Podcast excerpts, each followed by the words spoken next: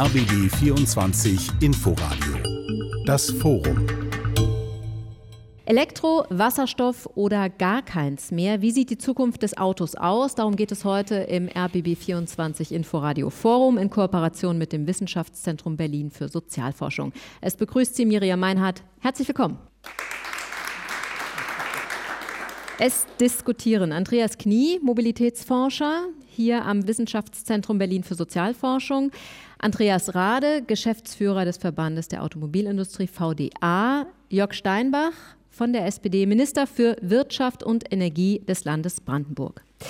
Bevor wir fragen, wie die Zukunft des Autos aussieht, wie die Autos der Zukunft wohl fahren werden, also die Antriebe, möchte ich zuerst vielleicht provokant fragen, ob Autos überhaupt so wie derzeit, in der Masse, in der Dichte wie heute, in dreißig, vierzig, fünfzig Jahren bei uns in Berlin und Brandenburg noch fahren werden. Also erstmal die Frage nach dem Individualverkehr und sicherlich auch dem Unterschied zwischen Stadt und Land, Berlin und Brandenburg. Andreas Knie, als Mobilitätsforscher untersuchen Sie ja, wie fast autofreie Stadtquartiere, so habe ich es gelesen, gelingen können. Wie realistisch ist das, ein fast autofreies Stadtquartier? Ein bisschen realistisch. Also wir kämpfen tatsächlich sehr stark mit uns allen, mit dem Auto im Kopf. Also die letzten dreißig, vierzig, fünfzig Jahre haben in West- und Ostdeutschland doch heftige Spuren in unserer mentalen Verfassung hinterlassen. Das müssen wir jetzt gerade feststellen. Das Auto ist doch ein sehr dominantes Verkehrsmittel. Auch interessanterweise bei Leuten, die gar keins mehr haben. Also vielleicht äh, auch mehr als nur ein Verkehrsmittel? Ja, die Zeiten, wo das Auto wirklich etwas war, wo man sich mit dargestellt hat, also die Generation der Menschen wie ich zum Beispiel, die Autoquartett gespielt haben, wo alle wussten, was der auf dem Tacho hatte, wo ganze Familien Autoidentitäten hatten, äh, die Zeiten sind vorbei. Auto ist heute wie Gas, Wasser, Strom, so eine Art Commodity. Es ist da, aber es ist eben in den Köpfen und alle machen sich immer Gedanken, vor allen Dingen, wenn man mal einen Parkplatz wegnimmt oder umnutzt, äh, dann wird sofort die Frage gestellt, äh, was macht denn die deutsche Autoindustrie jetzt? Ne? Da können die ja weniger Autos verkaufen und dann geht ja der Wohlstand zurück. Also das ist noch sehr, sehr tief bei uns verankert, aber äh, wenn man jetzt zum Beispiel mal vom Gräfekiez, den wir jetzt gerade hier in Berlin ja beforschen, wo der Bezirk ja einiges macht, sieht, dann ist äh, man doch erstaunt, wir haben das jetzt nochmal wieder intensiv beforscht. Das Auto ist dort nur an acht Prozent der täglichen Wege beteiligt. Also nur acht Prozent der täglichen Wege werden mit dem Auto als Fahrende oder Mitfahrer gemacht. Also kein Fahrzeug, sondern ein Rumstehzeug? Es ist ein Stehzeug. Es steht, wenn man dann dort durchgeht, dann wundert man sich, es ist alles voller Autos. Nennen ja. natürlich viele Menschen das Auto immer noch als ihr Fortbewegungsmittel Nummer eins. Ja, das ist auch so, aber es gibt Alternativen. Auch das, Menschen können sich ändern. Die Botschaft möchte ich hier doch nochmal darstellen, denn man hat auch äh, immer wieder gemerkt, äh, ja, nee, ich will das Auto nicht abgeben, das steht so ganz bequem. Man muss ja auch sagen, Berlin verschenkt ja seinen öffentlichen Platz. Das Auto kostet ja nichts abzustellen, ne? Auch selbst wenn man in der Parkraumbewirtschaftungszone ist, zwölf Euro vierzig für ein ganzes Jahr, das ist ja nichts.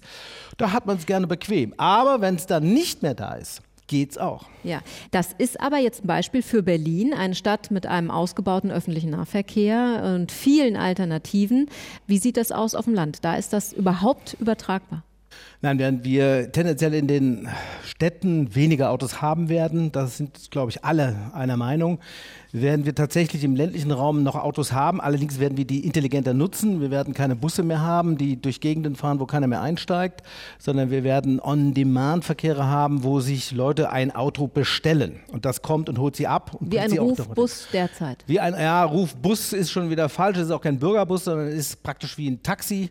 Das kann man dann alleine, aber auch mit anderen Leuten zusammen nutzen. Das heißt, das Auto wird dort eine Bedeutung behalten, aber eine andere. Es wird auch kein privates Auto sein, was dann man privat exklusiv für neunzig Prozent seiner Zeit hat, sondern es wird ein Auto sein, was alle nutzen können.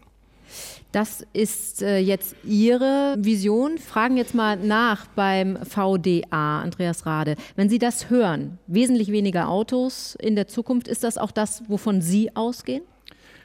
Also wenn wir die Menschen befragen, sehen wir, dass sozusagen die Antworten eindeutig sind. Das Auto ist ein wichtiger Teil der Mobilität der Menschen, auch gewollt, übrigens auch von jungen Menschen gewollt, äh, auch wenn andere, andere Stimmen da sind. Ähm, ich würde sagen, wir müssen aufhören, über dieses Entweder-Oder zu sprechen. Und ich glaube, wir sollten mehr gucken, das Auto von heute, das Auto von morgen ist nicht mehr das Auto von vor dreißig, vierzig Jahren. Insofern gibt es andere Nutzungskonzepte. Das Auto von heute ist je nach Strommix klimaneutral. Es ist sozusagen schadstofffrei, es ist leiser, also es hat sich auch verändert. Die meisten Menschen, ich auch übrigens, ich bin Fußgänger, ich fahre Fahrrad, ich nehme ÖPNV und ich fahre Auto elektrisch. Also insofern glaube ich, das trifft die meiste Realität. Insofern das Entweder-Oder ist nicht das, was wir, glaube ich, nach vorne hin uns äh, denken müssen. Auf die Antriebe würde ich gerne im zweiten Teil ähm, unserer Diskussionsrunde gucken und jetzt tatsächlich doch nochmal auf das Auto. Wir haben gerade darüber gesprochen. Also das Nutzungsverhalten wird sich ändern. Wovon gehen Sie denn da konkret aus? Das Nutzungsverhalten natürlich ist anders in der Innenstadt, in Berlin oder in einer Kleinstadt oder auf dem Land, das ist ganz klar. Aber auch die Entwicklung, kommen wir auch noch drauf vielleicht, Thema automatisiertes Fahren. Es gibt auch neue Möglichkeiten, wie Autos genutzt werden können. Übrigens auch, wie Autos sich selber einen Parkplatz suchen können und so weiter, wenn das angesprochen worden ist. Also Parkplatzsuchverkehr wird sich radikal senken können natürlich. Also auch diese Thematik ist mit dabei. Aber ein Auto sozusagen wird ja auch künftig, auch on demand, hat er nie angesprochen, all die Möglichkeiten werden jetzt zunehmend in den Autos abgebildet, auch technologisch. Deswegen ist das Auto auch dabei, als Produkt, sage ich mal, anders genutzt werden zu können. Dann ähm, erklären Sie ganz kurz vielleicht unseren Zuhörerinnen und Zuhörern, von welchem Zeithorizont reden wir da? Wenn wir sagen, Autos ähm, on demand, ähm, die suchen ihren eigenen Parkplatz. Wir sind dabei, das ist sozusagen ein Wettlauf zwischen technologischer Entwicklung und Regulierung. Also sprich, da ist Politik gefragt. Wir sind in Deutschland übrigens sehr gut dabei, auch im weltweiten Vergleich. Aber da müssen wir Gas geben, da brauchen wir Digitalisierung, da brauchen wir die Technik in den Autos, da sind wir sehr gut dabei. Und wir brauchen Regulierung. Das sind alles Fragen, die wir angehen müssen. Deswegen, da müssen wir uns nicht verstecken. Aber wenn wir über Zukunft reden, über, über Visionen, dann ist sozusagen das gar nicht so weit weg. Und das heißt nochmal so ein bisschen, um eine Zahl zu haben, muss ich dann... Wir sind jetzt dabei, wir fangen jetzt an und jetzt sind wir dabei, sozusagen die nächsten Jahre das konkret anzugehen. Also die nächsten fünf, die nächsten zehn... Genau, in diesem Zeitraum ist abspielen. Wir können jetzt schon sagen, Parkhäuser befahren automatisiert. Da müssen wir jetzt die Politik fragen, wie wir es dann mit der Regulierung hinterherkommen. Ja, da haben wir ja jemanden hier von der Politik, Jörg Steinbach, ähm, als äh, Minister. Jetzt sind Sie jetzt nicht Verkehrsminister, sondern Wirtschaftsminister. Aber vielleicht können Sie trotzdem was äh, dazu sagen zum Thema Regulierung. Das Thema Regulierung ist definitiv eine Herausforderung, nämlich auch da die Balance zu finden, das an der Stelle nicht zu tun, was wir in vielen anderen Bereichen machen, nämlich Überregulierung.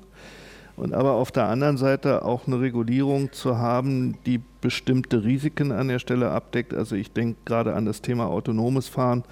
Kommt zum Unfall, derjenige hat das letzte Update nicht aktiv äh, nachgeladen. Wenn das nicht automatisch sozusagen an der Stelle passiert ist, trägt er damit sozusagen eine Mitschuld an dem Unfall oder nicht? Das sind so typische Fragen, ähm, die dort geklärt werden müssen. Und insofern, da betreten wir alle Neuland und ich glaube, das müssen wir Verein gemeinschaftlich an der Stelle gestalten, dann wird es auch verträglich sein. Aber ich möchte zu Ihrer ersten Frage vielleicht auch als zumindest in Berlin Wohnender auch gerne was sagen. Also es war gut, dass Sie gesagt haben, in den nächsten dreißig, vierzig, fünfzig Jahren, weil ich glaube, wenn ich so an unsere Smartphones denke, dann ist das ein Zeitraum, die sind innerhalb von zehn Jahren, sind die über uns gekommen. Also selbst das können wir kaum überblicken. Aber Ihre Aussage ist wirklich die Frage, wie sieht unser ÖPNV aus? Ich würde auch für Berlin an der Stelle sagen, wir haben ein exzellentes und vorzeigbares Schienennetz, ohne jede Frage. In dem Augenblick, wo ich auf den Bus komme, erlebe ich immer noch die Unattraktivität. Da würde ich sagen, haben wir auch noch Nachholbedarf. Und im ländlichen Bereich muss ich Herrn Knie insofern ein bisschen korrigieren, das ist ja gerade die Krux. Die Busse, die an Haltestellen halten, wo keiner mehr einsteigt, die haben wir schon gar nicht mehr. Das heißt, die Notwendigkeit zur persönlichen Mobilität, unabhängig vom öffentlichen Nahverkehr in den ländlichen Räumen, ist immens groß. Da wird auch der öffentliche Nahverkehr das nicht ersetzen können. Wenn ich alleine denke, wie lange irgendwelche neuen Schienenstrecken oder Ähnliches in der Realisierung dauern, können wir das an der Stelle vergessen. Also trotzdem hat auch die Landesregierung Brandenburg, wenn ich das richtig gelesen habe, vor, dass der Autoverkehr um zwanzig Prozent sinken soll, der ÖPNV bis zwanzig dreißig stark ausgebaut werden soll. vierzig Prozent aller Strecken sind kürzer als fünf Kilometer nach Untersuchungen, auch in Brandenburg. Und von daher Daher wird da schon über Alternativen nachgedacht, auch von Seiten der Landesregierung. Ja, aber ehrlich gesagt, glaube ich, also ohne dass ich jetzt wirklich ähm, der Fachmann bin, dann müsste an der Stelle dann der wirklich ähm, der Verkehrsminister oder ehrlich gesagt auch der Umweltminister hier sein. Wir haben die größte Herausforderung, dass der Mobilitätssektor die größte Hürde darstellt, was das Erreichen der Klimaneutralität betrifft. Da haben wir ja immer noch wachsende C O zwei Ausstöße und Ähnliches. Und insofern musst du dir dort an der Stelle Ziele setzen, was die Emissionsreduktion an der Stelle betrifft. Und wenn du Sorge hast, dass die Elektromobilität nicht in der Geschwindigkeit aufwächst und den Verbrenner an der Stelle ersetzt, dann musst du sehen, dass du Verkehr von der Straße holst, sonst schaffst du an der Stelle diese Klimaziele nicht. Also es ist gerade in einem Flächenland nicht das Thema der Verkehrsdichte, sondern es ist eigentlich eher ein, ein umwelttechnisches Problem, dass es sonst schwierig ist, die Klimaneutralitätsgrenzen zu erreichen. Da schauen wir auch nachher nochmal auf die Antriebsform, die ist ja dann auch nochmal äh, ganz wichtig. Aber Herr Rade, das heißt, wenn Sie jetzt eben, äh, was Sie eben gehört haben aus der Politik, Richtung Regul- Regulierung und auch, äh, dass es offensichtlich nicht darum geht, äh, demnächst wirklich auf wesentlich weniger Autos zu setzen, das dürfte Sie dann ähm, positiv stimmen, ja, oder? Ich meine nicht Regulierung im Sinne von Bürokratieaufbau, wir brauchen mal Regeln sozusagen, was der Minister angesprochen hat, über, über Haftungsfragen und so weiter und so weiter. Das ist sozusagen ein normales Regelwerk, was wir da brauchen. Kein Aufbau von Bürokratie, das meine ich dabei nicht. Und ähm, wenn Sie hören, dass im Grunde auch zwar der Ö P N V natürlich ausgebaut werden soll, aber letztlich ganz klar immer noch auf das Auto, auch im ländlichen Bereich gesetzt wird, ist das was, ähm, was in Ihren Augen der richtige Weg ist? Also ich spreche für einen Verband, der sowohl Autos als auch Busse abdeckt. Insofern wunderbar, wenn die Busse ausgebaut werden sollen, finde ich auch gut. Und die Zulieferer sind ja auch bei Ihnen noch im Verband. Die sind überall dabei. Insofern, ich kann überall nur mitgewinnen. Aber mal ernst gesprochen, ich glaube, gerade auf dem Land, glaube ich, sollten wir möglichst über Wege nachdenken, wie die Realität der Menschen aussieht. Das ist sozusagen teilweise weitgehend ohne Auto nicht darstellbar. Und nochmal, wenn wir, Sie haben Klimaziele angesprochen, wenn wir dafür sorgen, dass auch da E-Autos oder andere Autos sich sozusagen äh, weiter in, den, in die Nutzung reinkommen, ich glaube, das Problem kann man ja nach und nach damit angehen. Jetzt ist der, Herr Knie, Sie wollten reagieren? Ja, ja, also, also wir müssen die Zahl der Autos reduzieren, wir müssen die damit gefahrenen Kilometer reduzieren, um, wie gesagt, halbwegs die Klimaziele einzuhalten. Also das sollte man jetzt hier auch schon mal gesagt haben. Und so ganz harmonisch würde es nicht gehen. Und das Zweite, was auch nicht harmonisch geht, der Fortschritt fällt nicht perfekt vom Himmel. Wir sind zwar in Deutschland scheinbar in der Regulierung besser, weil wir das autonome Fahren erlauben könnten, aber wir machen es so bürokratisch, dass es nicht stattfindet. Während die Zukunft, die Sie eben gefragt haben, woran kommt die? Die ist da. Die fährt in San Francisco oder in Austin oder in Phoenix. Nur wir machen nicht mit, weil wir kein autonomes Fahrzeug bei uns erlauben, denn, Herr Steinbach hat es gesagt, es könnte ja was passieren. Ne? Es da könnte ja was noch, passieren und das wollen wir nicht. Aber dann passiert doch nichts. Wäre so, denn aus Ihrer Sicht das autonome Fahren, also wäre das denn Ihrer Meinung nach wirklich eine Lösung in, in der Frage? Natürlich in Kombination mit einer anderen Nutzung des Autos. Also wenn man äh, in einem elektrisch autonomen Fahrzeug alleine exklusiv fährt, dann wird es natürlich keine Lösung dann ist sein. Kein dann steht man autonom, ne? exklusiv äh, im Stau. So, ne? Dann nutzt es auch nicht. Also man braucht die Zahl der Autos, kann man nur deshalb verringern, wenn man natürlich den Nutzwert des Autos, den es ohne Zweifel hat, äh, in eine andere Zeit übersetzt. Und das heißt, ich muss nicht mehr eigenständig ein Auto besitzen, was neunzig Prozent seiner Zeit steht. Also Carsharing. Sharing in jeglicher Hinsicht. So. Und da kann das Autonome natürlich der sogenannte Game Changer sein, weil das Auto, Andreas Rade hat es ja schon angedeutet, das rufe ich, das kommt, das bringt mich dann dahin, äh, wo ich hin will und ich muss noch nicht mal selber fahren. So, da können wir zum Beispiel für Berlin, haben wir das schon ausgerechnet, die eins Komma zwei Millionen Autos, die wir haben, könnten wir locker auf dreihunderttausend reduzieren, ohne Verluste an Fahrfähigkeit. Und im ländlichen Raum äh, wird es nicht mehr Busse geben. Also Busse ist in der Zeit der fünfziger, sechziger Jahre, das ist keine Lösung für die Zukunft. Dort werden auch On-Demand-Verkehre mit Autos natürlich gefahren. Dort müssen wir aber diese Sachen zulassen. Wir müssen, Bertha Benz ist auch einfach losgefahren, hat nicht gewartet, ob sie da irgendeine regulatorische Vorschrift noch hatte, sondern die ist losgedampft und wir sind so schreckhaft, wir müssen immer aufpassen, dass nichts passiert und gewöhnen uns an dreihundertsechsundfünfzigtausend Schwerverletzte jedes Jahr. Die produziert unser System, aber das geht. Aber wenn was Neues kommt, das muss sicherer sein als das Alte. Also wird es nicht kommen.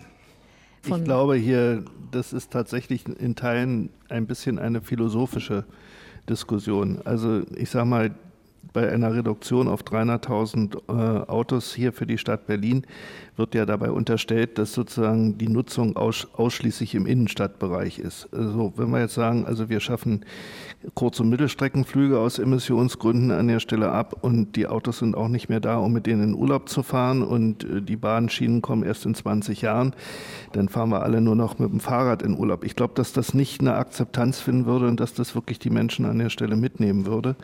Ich glaube, es ist wichtig, dass äh, solche Forscher wie Herr Knie uns provozieren, dass sie an der Stelle auch deutlich machen, wo wir am Ende hin müssen. Da würde ich gar nicht mit ihm streiten. Über die Zeitachse dessen an der Stelle, was passiert, und auch ein bisschen über die Rigorosität. Da gebe ich ehrlich zu, habe ich eine etwas moderatere Philosophie. Hm. Frage ich auch nochmal Herrn Rade. Das Auto ist ja auch weit mehr als nur ein Fortbewegungsmittel von A nach B. Wenn ich aber an ein Auto denke, was mir besonderen Fahrspaß, also wenn man sich eine, eine Autowerbung anschaut, dann ist das ein Lebensgefühl, was da versucht wird zu transportieren und auch sicherlich das, was Menschen sich mit ihrem Auto vielleicht kaufen.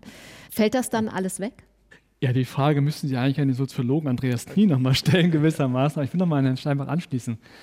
Wir stecken mitten in einer sehr großen, vielleicht der größten industriellen Transformation im, im Autobereich, seit Erfindung des Autos. Und was machen wir? Wir reden sofort über die Frage, brauchen wir das Auto überhaupt noch?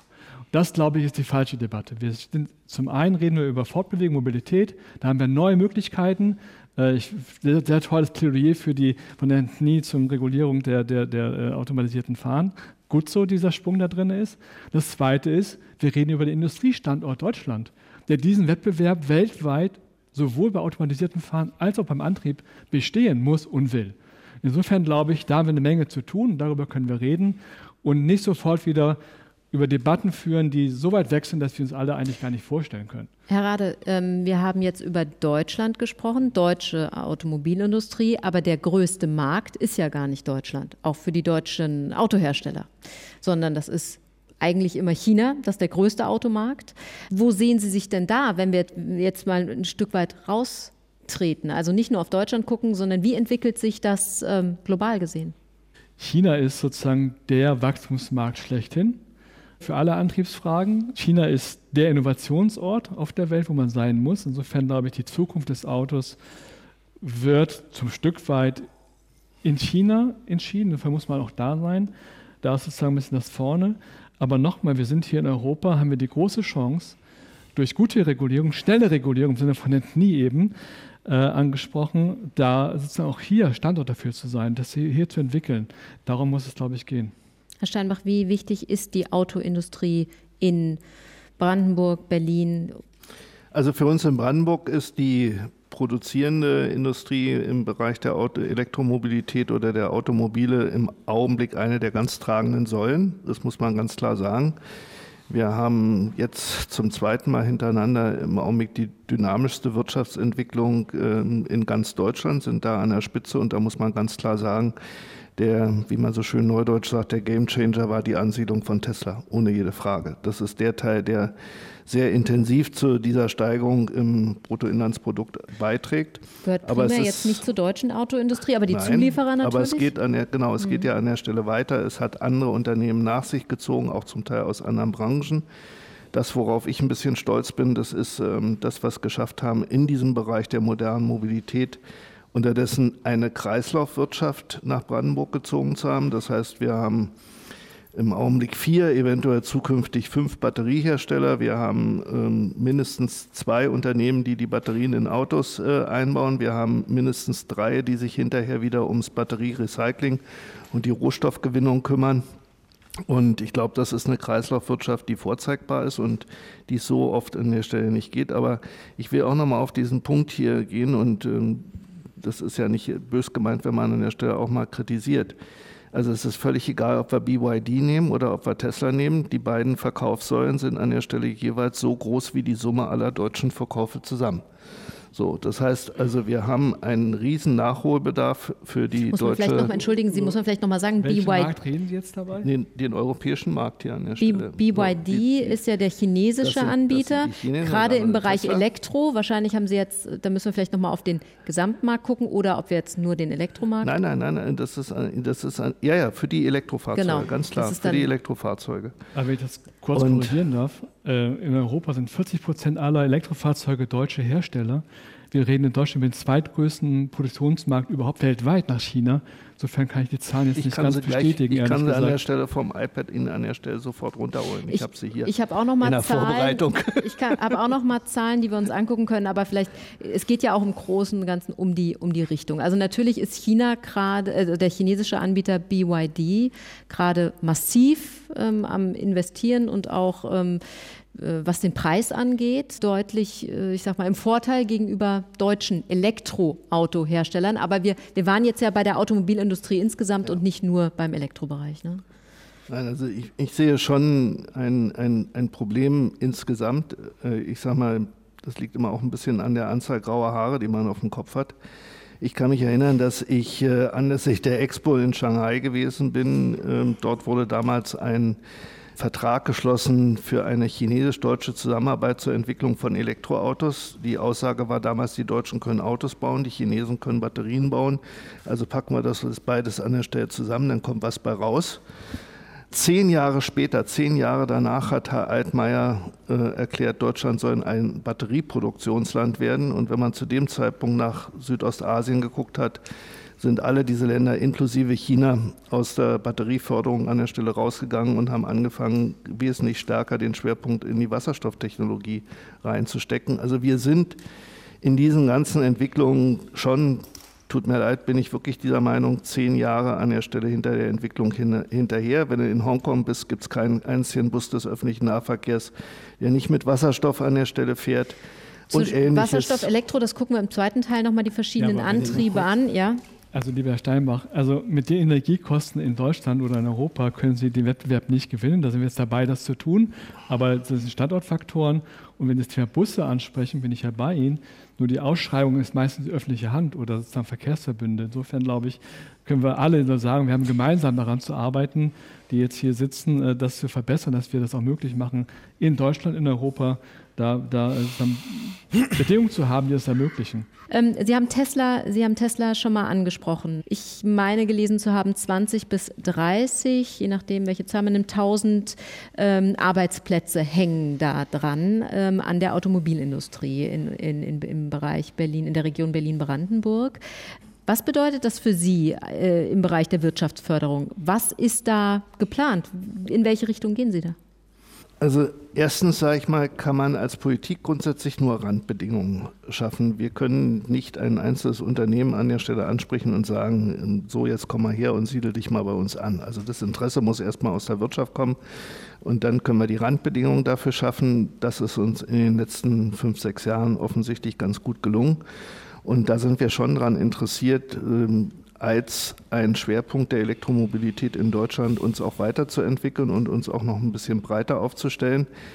Es darf aber auch nicht das alleine sein. Ich komme ja früher mal aus der chemischen Industrie, da hat man gelernt, nichts ist so schlimm, als wenn man seine Wirtschaftskraft nur auf, auf einen einzelnen Ausgangsstoff an der Stelle abstützt. Also wir müssen in anderen Bereichen entsprechend sozusagen nachziehen. Ein Tisch fängt an, stabil zu stehen, wenn er mindestens auf drei Beinen steht. Insofern, das ist etwas, von dem wir ausgehen, was für uns auch eine Marke ist, die deutlich macht, wenn wir Zusagen von Seiten des Landes machen, dann sind die verlässlich, dann sind die einzuhalten. Wir schaffen es, schnelle Genehmigungsverfahren durchzuführen. Dafür sind das alles Beweise, wenn man so, und die helfen auch Unternehmen aus ganz anderen Branchen noch nach Brandenburg zu holen. Und wir haben, Gott sei Dank, dreimal an Holz geklopft, nach wie vor äh, gegen allen wirtschaftlichen Trend eine konstante Investorenanfrage. Wir haben ungefähr fünfzig Projekte im Augenblick in der Pipeline. Und wir haben im letzten Jahr eins Komma acht Milliarden Direktinvestitionen in Brandenburg gehabt, außerhalb von Tesla oder solchen Entwicklungen. Und ich glaube, das bes- spricht eine beredte Sprache. Und, und für Sie ist es dann auch im Zweifel erstmal zweitrangig, ob das jetzt Tesla ist, ob das B Y D wäre, wenn die Interesse zeigen würden, oder ob das jetzt die deutsche Autoindustrie ist? Na, ich hab, bemühe mich schon an der Stelle darum, sozusagen, also mich, mich, mich ärgert es, um es ganz deutlich an der Stelle zu sagen, bei all dem Erfolg, bei all dem, wovon auch die Brandenburgerinnen und Brandenburger profitieren, sie haben die Wenn ich alleine eben denke, wir sind jetzt knapp zwölftausend Arbeitsplätze in Grünheide entstanden, es sind zweihundert Ausbildungsplätze entstanden, alleine an diesem einen Ort. Das sind alle Dinge, die uns wahnsinnig helfen, auch die jungen Menschen hier in der Region zu halten, weil es an der Stelle, wir können zeigen, dass mit dem Unternehmen, die wir hierher geholt haben, besteht die Möglichkeit für eine gute Lebensperspektive bei uns.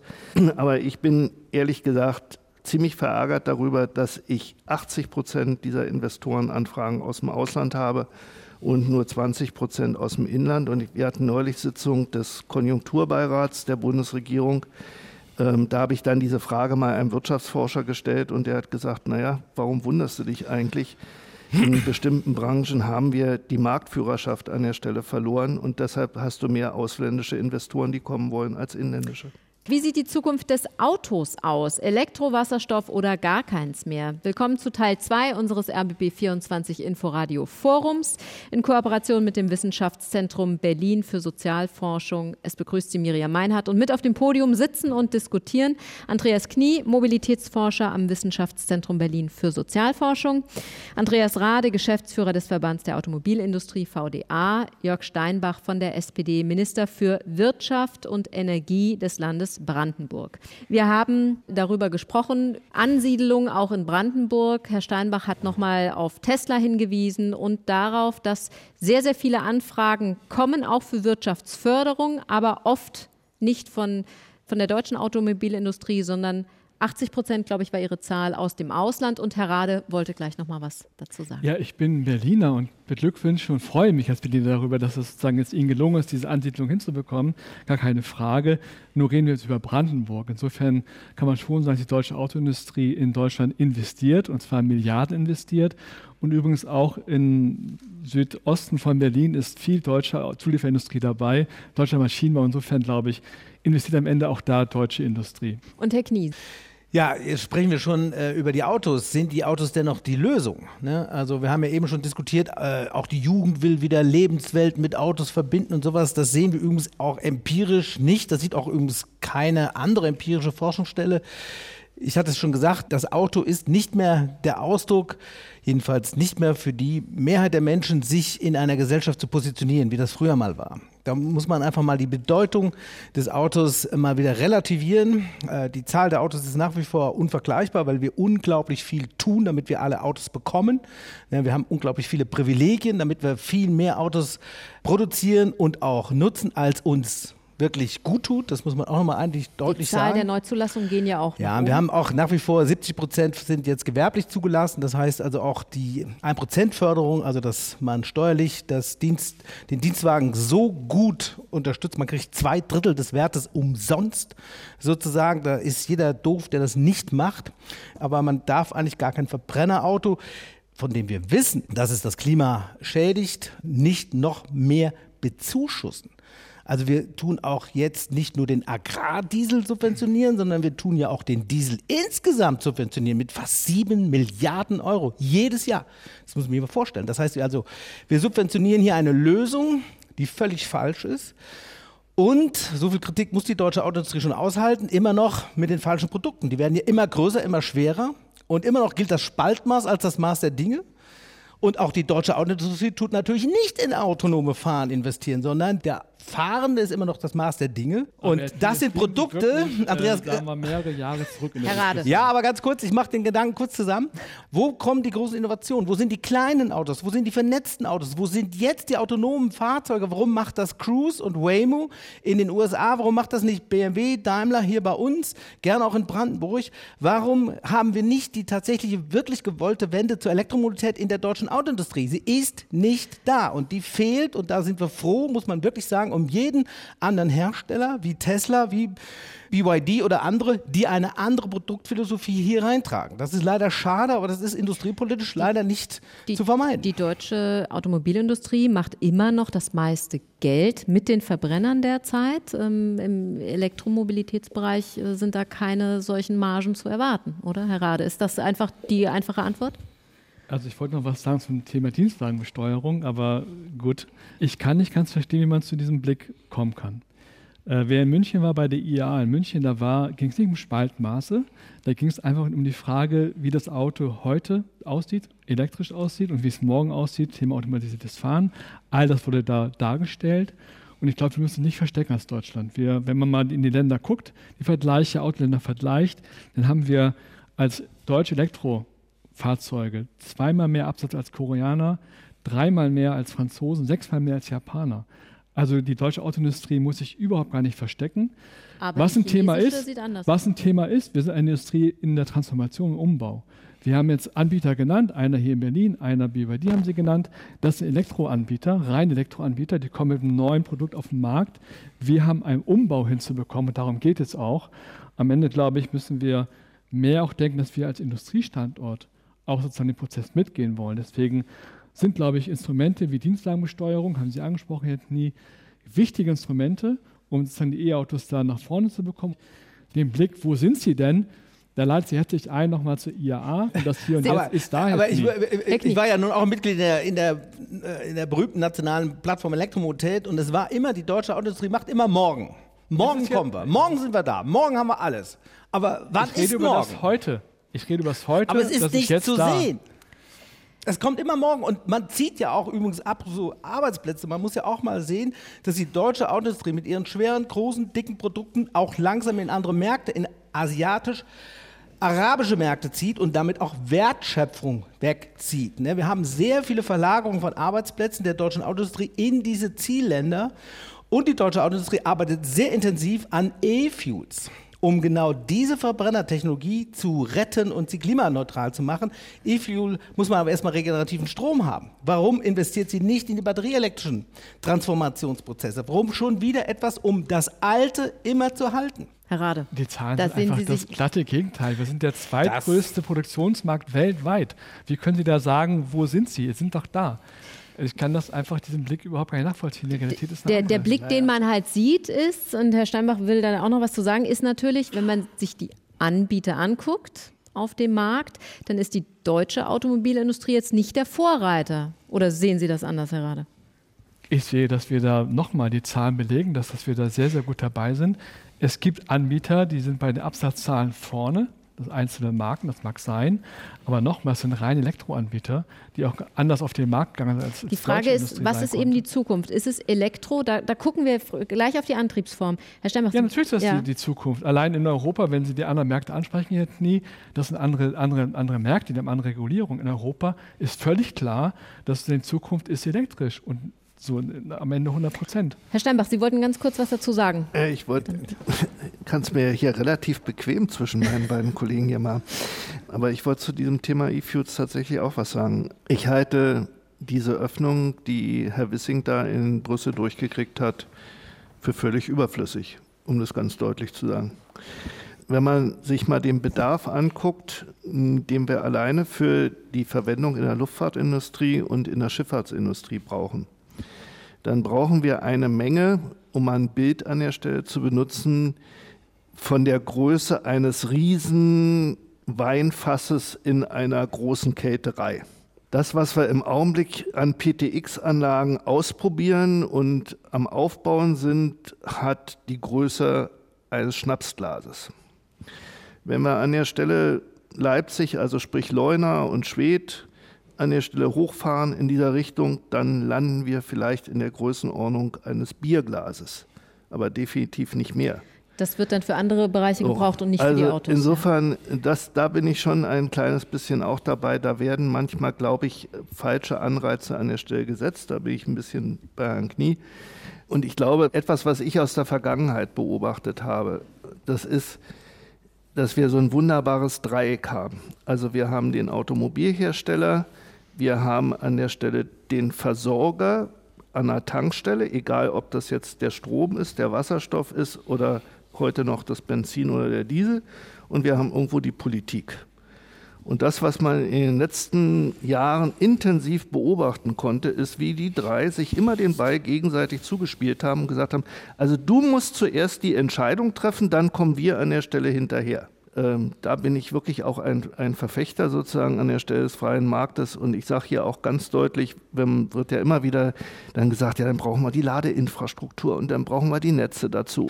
Entschuldigung, warum soll eigentlich Vater Staat dieses an der Stelle bereitstellen? Ich kann mich nicht erinnern in meinem Leben, dass die Tankstellen, die uns heute Normalbenzin und E zehn und wie sie alle heißen und diese an der Stelle bereitstellen, dass die von Vater Staat gebaut worden sind, sondern die sind an der Stelle aus dem Markt heraus entstanden, gegenseitig, weil sie nämlich das Produkt verkaufen wollten. So, und wenn jemand Elektromobil an der Stelle fahren will mit einem bestimmten Fahrzeug, dann muss diese Industrie auch ja. das Interesse haben, in die Ladeinfrastruktur an der Stelle zu investieren oder auch in die Wasserstoff, je nachdem, in welche Richtung man dort gehen will. Jetzt gibt es ja das Ziel der Bundesregierung auch. Äh, bis zwanzig dreißig sollen fünfzehn Millionen Elektroautos auf deutschen Straßen fahren. Momentan sind wir davon noch sehr weit entfernt, äh, je nachdem, wie man rechnet, ob jetzt nur voll elektrisch oder eben hybrid bei eins Komma drei Millionen. erster Januar des Jahres zwanzig dreiundzwanzig äh, waren aber ähm, achtundvierzig Komma sechsundsiebzig Millionen Fahrzeuge zugelassen. Also da sind wir, selbst wenn wir zu den fünfzehn Millionen kommen, ist es nur ein, ein Bruchteil. Also wir haben eben schon gehört, die Zukunft ist elektrisch, was das Auto angeht. Aber ist elektrisch mit den Zielvorgaben, die von der Bundesregierung kommen bis zwanzig dreißig, denn realistisch? Ist das eine realistische Option, ein realistisches Ziel? Es muss ein realistisches Ziel sein. Also vielleicht auch nochmal, welche Antriebstechnologie wollen wir denn? Da haben wir ja nun seit zwanzig Jahren hin und her diskutiert. Ne? Das können die Deutschen sehr besonders gut. Ne? Wo sind die besten Wirkungsgrade? Was sind, äh, was sind die gesamten Wirkungsbilanzen? Und da muss man sagen, unter den gegebenen Umständen ist das batterieelektrische Auto wirklich in den nächsten zwanzig, dreißig, vierzig, fünfzig Jahren das Maß der Dinge. Das ist internationaler Konsens. So, man muss sich immer mal Technologie offen halten, das ist aber meistens eine Formel dafür, dass man sich nicht drauf einlassen will. Die deutsche Autoindustrie hat sehr erfolgreich verhindert, zusammen mit Herrn Wissing, dass wir ein Verbot des Verbrennungsmotors bekommen. Die deutsche Autoindustrie macht in Brüssel mächtig Druck, dass wir nicht so strenge Emissionswerte bekommen, das gehört auch zur Wahrheit dazu. Und sie fördert weiter mit der E-Fuel Alliance, dass man eben doch nochmal regenerative Energien bringt, um den Verbrenner als Kerntechnologie weiter zu halten. Die Ziele der Bundesregierung, um die Klimaziele, die wir in Paris unterschrieben haben, zu erreichen, sehen eben fünfzehn Millionen elektrische Autos zwanzig dreißig vor. Ne? Wir haben, haben gerade eins Komma zwei, je nachdem, wie man rechnet. Und wir müssen feststellen, dass wir zwanzig dreiundzwanzig wieder mehr Dieselfahrzeuge ja, zugelassen Dezember, haben als elektrische Fahrzeuge. Im Dezember da einunddreißig Prozent. Ist doch irgendwas schief. Benziner. Und jetzt läuft zufälligerweise auch die Förderung für elektrische Autos auch aus. Und wie gesagt, ich hatte die Dienstwagenbesteuerung, da können wir mhm. gerne nochmal drüber reden, fördert weiterhin auch Verbrennerfahrzeuge massiv. Und wir fördern weiterhin, ich sage es zum zweiten Mal, Diesel. Wir subventionieren Diesel. Das heißt, die deutsche Bundesregierung erklärt auf der einen Seite Ziele, die sie gerne erreichen will, macht auf der anderen Seite aber eine Förderung einer völlig anderen fossilen Technologie. Wobei, Herr Knie, wenn man sich die Zahlen anguckt, fünfzehn Millionen wären ja auch nicht die Mehrheit. Ne? Nein, das es ist wäre ja ein Schritt, es wäre ein Schritt, ja. um die, um die C O zwei Werte zu nennen. Wir müssen auch nochmal dazu sagen, dass wir insgesamt viel zu viele Autos haben. Wir versiegeln, wir versiegeln jeden Tag fast siebzig Hektar. Fast siebzig Hektar. Davon sind allein Verkehr fast fünfunddreißig. Wir bauen immer noch neue Autobahnen, obwohl seit zwei Jahren erstaunlich, erstaunlich die Fahrleistung in Deutschland zurückgeht. Das hat was mit orts- und zeitflexiblem Arbeiten zu tun. Also wir, wir investieren immer noch in die falsche Technologie. So, und da ist das elektrische, batterieelektrische Teil ein Alibi-Pflänzchen. Das brauchen wir auch noch. Wir bräuchten eigentlich fünfzehn Millionen. Erst wollten wir eine Million haben, jetzt brauchen wir fünfzehn Millionen. Die deutsche Bundesregierung tut aber nichts dazu, dass es diese fünfzehn Millionen geben kann. Nichts kann ich, würde ich sagen, kann man so nicht stehen lassen. Vielleicht zu wenig auf jeden Fall in Ihren Augen. Es wird ein bisschen was gefördert, aber es wird nicht an der Regulierungsschraube so gebaut, so gedreht, dass wir eine Chance haben, diese Ziele zu erreichen. Herr Steinbach, passiert das, weil die deutsche Politik auch sozusagen sich um den, um die Automobilindustrie als Wirtschaftsfaktor sorgt? Muss ich jetzt mal ganz ehrlich sagen, weiß ich nicht, weil ich kann in die Köpfe in Berlin da nicht so hineingucken, als dass ich das wirklich belastbar ausdrücken könnte. Aber Sie sind ja Teil der deutschen Politik äh, letztlich als... als ja, ja, das ist, das ist schon richtig, aber ich bin da zumindest immer etwas zurückhaltend. Ich will, will einen anderen Gedanken an der Stelle nochmal reinbringen. dass man sich erstmal ein Ziel setzen muss, was man als Wunschvorstellung hatte, und dass man sich das auch ambitioniert setzt, ist an der Stelle erstmal, glaube ich, auf jeden Fall richtig. So, und auch wenn wir am Schluss nachher, ich bin jetzt mal bei zwölf oder bei dreizehn Millionen an der Stelle landen, dann ist das trotzdem Erfolg. Punkt. Nummer zwei, wir erleben doch im Augenblick in der allgemeinen gesellschaftlichen Diskussion, dass die normale Bürgerin oder der normale Bürger auf der Straße möchte das an der Stelle nicht vorgeschrieben bekommen. Also ich sage jetzt mal, wenn wir ein, ein Autoverkaufsgesetz machen würden wie ein Heizungsgesetz und du musst jetzt in der Zeit an der Stelle umstellen, ich glaube, wir hätten eine Palastrevolution auf der Straße, die könnten wir uns überhaupt nicht ausmalen. So, also müssen wir andere Mechanismen an der Stelle schaffen. Sie haben vorhin nach dem Wohlfühlfaktor gesprochen. Kleine Anekdote am Rande. Im Barnim stellt mein Landrat an der Stelle die gesamte Müllentsorgung auf elektrisch betriebene Fahrzeuge um. Die, sind, die Fahrer sind das erste Mal Probe gefahren, die wollten überhaupt nicht wieder vom Bock runter, die wollten einfach aus Spaß Wohlfühlfaktor weiter mit diesem Fahrzeug an der Stelle fahren. Also es hat ja... Was war der, der besondere Kick? Na, erstens, du hast eine direkte Übertragung der Leistung, das merkst du an der Stelle sofort, das Ding beschleunigt und sonst irgendwas, es ist leise und, und was alles dazugekommen, und das macht einfach Spaß. So, diesen Spaßfaktor müssen wir an also der Stelle... Also mehr Leute Probe fahren. Den Spaßfaktor müssen wir an der Stelle übersetzen. Ich bin auch durchaus vorsichtig immer, was dieses Thema Subventionen betrifft. Also Abschaffung jetzt im Augenblick gerade der Kaufprämie. Ehrlich gesagt, die Geschwindigkeit, mit der die Automobilunternehmen freiwillig diese Prämie übernommen haben, sagt mir an der Stelle, welche Marge da an der Stelle drin ist. Also insofern... Also zumindest haben wir das gerade gesehen, ja, dass... stelle ich da auch die Frage, muss ich an der Stelle... Denn es ist bitte Euro alles Steuerzahlergeld. Mhm. Also... Mit ihrem Geld würde man an der Stelle unterstützen, dass sie dieses Auto an der Stelle kaufen. Das, die Nettorechnung muss man mir da an der Stelle auch nochmal aufmachen. Also es geht nicht alles immer nur über Subventionsprinzipien und, und Anreizsysteme. Wir werden an der Stelle Dinge haben, die sich über die C O zwei Bepreisung an der Stelle sehr, sehr schnell ändern werden. Bis zwanzig dreißig gehen sechzig Prozent der C O zwei Zertifikate aus dem Markt. Was meinen Sie, was das für eine Wirkung auf die Preise für, für Sprit und Öl haben wird? Dann wird, dann, das wird auf einmal, dann wird das auf einmal völlig uninteressant, diese Fahrzeuge noch zu fahren.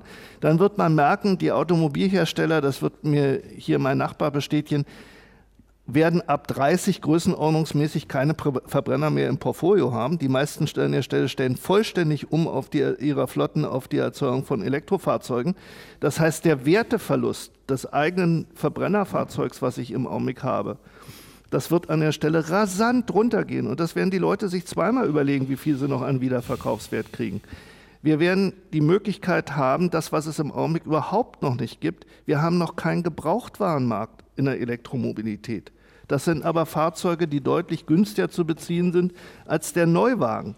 Wir werden durchs bidirektionale Laden eine ganz andere Vergünstigung haben. Da brauchen wir einen Bus nach Dänemark zu kriegen. Da sind die Autobesitzer, die sich am bidirektionalen Laden beteiligen, kriegen sechshundert Euro im, im, im Jahr an der Stelle erstattet. Und wenn man das an der Stelle noch ein bisschen hochskaliert, gibt es Prognosen, die sagen, das wird bei eintausendzweihundert Euro im Monat liegen. Jetzt lasst das doch mal sich eine Sekunde in Stelle entwickeln. Ich glaube nicht, dass man alles politisch aufoktroyieren an der Stelle muss. Viel Anreize ist eine andere Frage, das gebe ich Ihnen recht. Aber man muss auch nicht alles an der Stelle von Vaterstaat dirigieren. Wir müssen die Menschen mitnehmen, die müssen selber die Erkenntnis haben. Sie haben einen Vorteil, wenn sie an der Stelle umsteigen.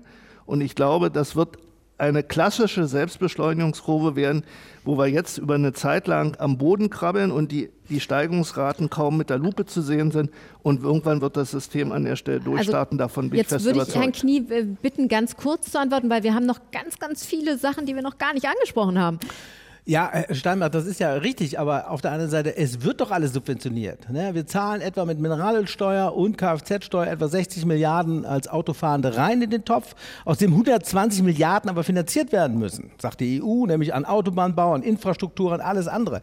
Das heißt, wir alle zahlen für das Automobil. Allein schon so ein Stellplatz kostet zweitausend bis dreitausend Euro. Der zahlt bei uns, zahlen bei uns fast keiner. Das wird geschenkt. Der öffentliche Raum wird verschenkt. Das heißt, wir subventionieren. Wir tun immer so, als als ob, das muss der Kunde dann entscheiden. Der Kunde hat, wenn er jetzt keinen Verbrenner entscheidet, ist er Kunde ökonomisch doof, blöd.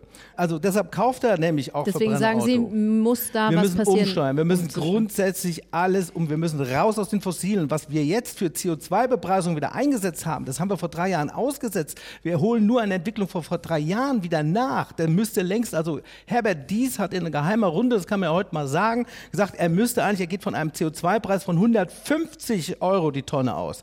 Wir haben jetzt gerade mal fünfunddreißig, vielleicht kriegen wir fünfundvierzig und sobald irgendeiner schreit, gehen wir wieder runter auf fünfundzwanzig. So, das sind doch nee, Fehlanreize. Nein, Entschuldigung, das wird nicht passieren. Alleine, wie gesagt, durch das ich hoffe Rausziehen, nicht. Alleine durch das Rausziehen der Zertifikate an, äh, aus dem, aus dem Markt gehen eigentlich die meisten an der Stelle, meinetwegen auch Ihr Kollege Edenhofer aus der Forschung, davon aus, dass wir am Ende des Jahrzehnts bei hundertzwanzig Euro Zertifikat sind. Und dann wäre es äh, im Grunde auch ökonomisch, wie Sie gesagt haben, nicht mehr sinnvoll, den Verbrenner zu fahren, sondern das Elektroauto. Und dann würde sich da etwas ändern. Dann müsste man doch eigentlich, könnte man sich doch auch äh, sagen, okay, man lehnt sich entspannt zurück, weil dann regelt es dann irgendwie der Markt. Kommt nicht, das fällt leider nicht vom Himmel, weil wir natürlich Kräfte haben, die das nicht wollen, sondern es gibt ja auch Leute, die im Bestand, in der Bestandspflege Interesse haben. Das hat uns auch alles was mit Macht zu tun. Ne, das hat nicht nur was mit Vernunft zu tun, sondern es gibt Leute, die an der herrschenden Technologielinie äh, viel Geld verdienen und sie möchten sie auch gerne so behalten. Und ja, Herr, Herr Rade. Einmal ja. kurz rein, also Herr, Herr Knie hat ja die Gabe, alles in einen großen Topf zu schmeißen und Dinge zu sehen, die man selber gar nicht kennt, die man angeblich in Brüssel alles macht. Ja? Das ist schon beeindruckend. Wenn man kurz sortieren darf, das Ziel ist, fünfzehn Millionen Fahrzeuge auf die Straße zu bringen. Politisch gesetzt. Nichts dagegen, wir sind dabei. Die Autoindustrie produziert mehr als diese fünfzehn Millionen Fahrzeuge. Die Frage ist, wo sie verkauft werden. In Deutschland, Europa oder weltweit? Gut. Insofern haben wir alle in Deutschland sozusagen die Aufgabe, zu gucken, was ist das Hindernis, diese Zahl zu erreichen. Und da sind wir in einer Phase gegenwärtig, wir haben den Umweltbonus angesprochen. Das Problem ist ja nicht, dass der irgendwann ausläuft, das war vorgesehen so. Das Problem war, dass mal die Verwirrung, die aufgetreten ist, deswegen jetzt am Ende des Jahres. Was wir brauchen, ist Klarheit für die Verbraucher, für die Verbraucher. Kaufen Sie ein Auto, ein Elektroauto oder nicht? Das heißt, Sie müssen Klarheit haben über die Frage, welche Förderung bekomme ich? Das war das Problem am Jahresende. Was kostet es? Also Strompreise reden wir. Kann ich laden? Das ist ein Thema auf jeden Fall. Das Thema hat der Knie angesprochen. Dienstwagenbesteuerung ist in Deutschland ein großer Faktor bei der Frage Neuanschaffung von Autos. Keineswegs würde ich sagen Subventionen. Wenn das abschaffen wird, nie, was ist denn dann? Machen die Leute ein Fahrtenbuch dasselbe. Insofern ist eine Pauschalisierung dieser, dieser, dieses Vorgangs keine Subventionierung.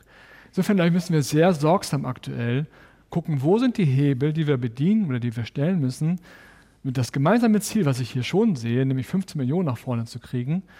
Wie können wir das befördern? Darum, darüber reden wir jetzt und, gerade. Und wenn wir uns da Insofern glaube ich, hätten hilft es nicht irgendwie, also alles in den Topf zu werfen, überall können wir was dazu sagen, aber insofern glaube ich, an diesem Punkt sehr gezielt zu sprechen und da ist Forschung ja auch gefragt, was brauchen die Menschen, um, um sozusagen diesen Hebel für sich selber umzuschalten. Einen geheimen Plan der Autoindustrie, den Herr Knie jetzt gerade vermutet, ist hier ganz offensichtlich Milliarden investiert, hat Herr Steinbach angesprochen, die, die Hersteller teilen mit, ab wann sie nur noch in Deutschland elektrisch produzieren, sonst gar nichts mehr. Also Also wenn die das Ziel Auto, nicht erreicht werden würde, wäre unser größtes Problem. Also die, deutschen, die deutschen Autohersteller machen nicht deshalb extra langsam, weil sie hoffen, dass ja, das Verbrenneraus doch nicht es kommt. Es ist wirtschaftlich sozusagen für uns als Autoindustrie eminent wichtig, dass diese Transformation vorangeht. Wir reden über die Hersteller, wir reden über Zulieferindustrie. Wir brauchen einen klaren Pfad und klare Zahlen, wie das vorangeht. Insofern, Herr Knie, kann ich Sie da beruhigen. Es gibt keinen, der hofft, dass alles langsamer wird. Es geht darum, dass wir die Rahmenbedingungen so schaffen, dass sozusagen die Ziele erreicht werden können und dass da ein klarer Rahmen dafür da ist. So, so leid es mir tut und wir haben auch ganz, ganz viele Punkte noch nicht angesprochen, aber wir sind schon über die Zeit. Deswegen muss ich jetzt noch mal bitten, zur Schlussrunde zu kommen. Also wie sieht sie aus, die Zukunft des Autos? Mit welchen Antriebstechniken, wie überhaupt, werden wir uns in dreißig, vierzig Jahren fortbewegen? Herr Knie. Die Frage nach der Antriebstechnik ist eine typisch deutsche. Die stellen nur Deutsche immer. Also es ist klar, es ist batterieelektrisch, aber es wird, es wird auch Autos weiter geben. Das ist der Konsens. Aber sie werden nicht mehr eigentumsrechtlich besessen, sie werden nicht mehr exklusiv genutzt, sondern sie werden geteilt und sie werden natürlich autonom fahren. Das heißt, man ruft sich eins, es kommt eins und man fährt eins und sie werden in der Zahl deutlich reduzierter und sie werden natürlich vernetzt mit allen anderen Verkehrsmitteln, die wir sonst noch haben. Herr Rade. Sie werden klimaneutralen Schadstoff frei fahren und leise, wie jetzt schon. Sie werden zweitens weiterhin individuell auch gefahren werden. Man wird sich auch individuell fahren lassen, das wird auch möglich sein. Und drittens, man wird, bin ich ja nie völlig dabei, man wird auch zunehmend vernetzt fahren, ein Teil von Rufsystemen und so weiter und so weiter. Herr Steinbach. Ja, ähnlich die Aussage wie eben. Ich bin der Meinung, die Wende wird von ganz alleine funktionieren, weil erstens, Auto ist ein Teil von Lebensqualität, was die eigene Mobilität an der Stelle betrifft, weil wir es nicht alles durch den Ö P N V ersetzen können. Insofern wird dieses Interesse an der eigenen Mobilität bleiben. Sie wird klimaneutral sein, sie wird C O zwei frei sein an der Stelle, bin ich auch fest davon überzeugt. Und es wird an der Stelle Marktmechanismen geben, wie ich vorhin auch an der Stelle aufgezählt habe, die den Verbrenner rausdrängen werden, die über den Gebrauchtwarenmarkt es auch attraktiv machen im Niedrigpreisbereich, dass sich jeder das an der Stelle leisten kann. Und wer es einmal gefahren ist, das ist wie ein Virus, das kann ich an der Stelle selber sagen, der will auch nicht mehr anders fahren.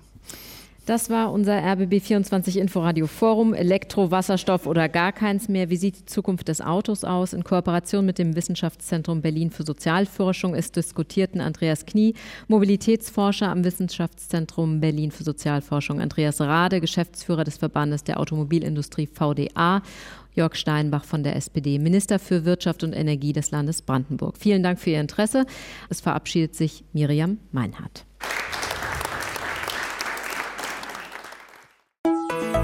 R B B vierundzwanzig Inforadio vom Rundfunk Berlin-Brandenburg.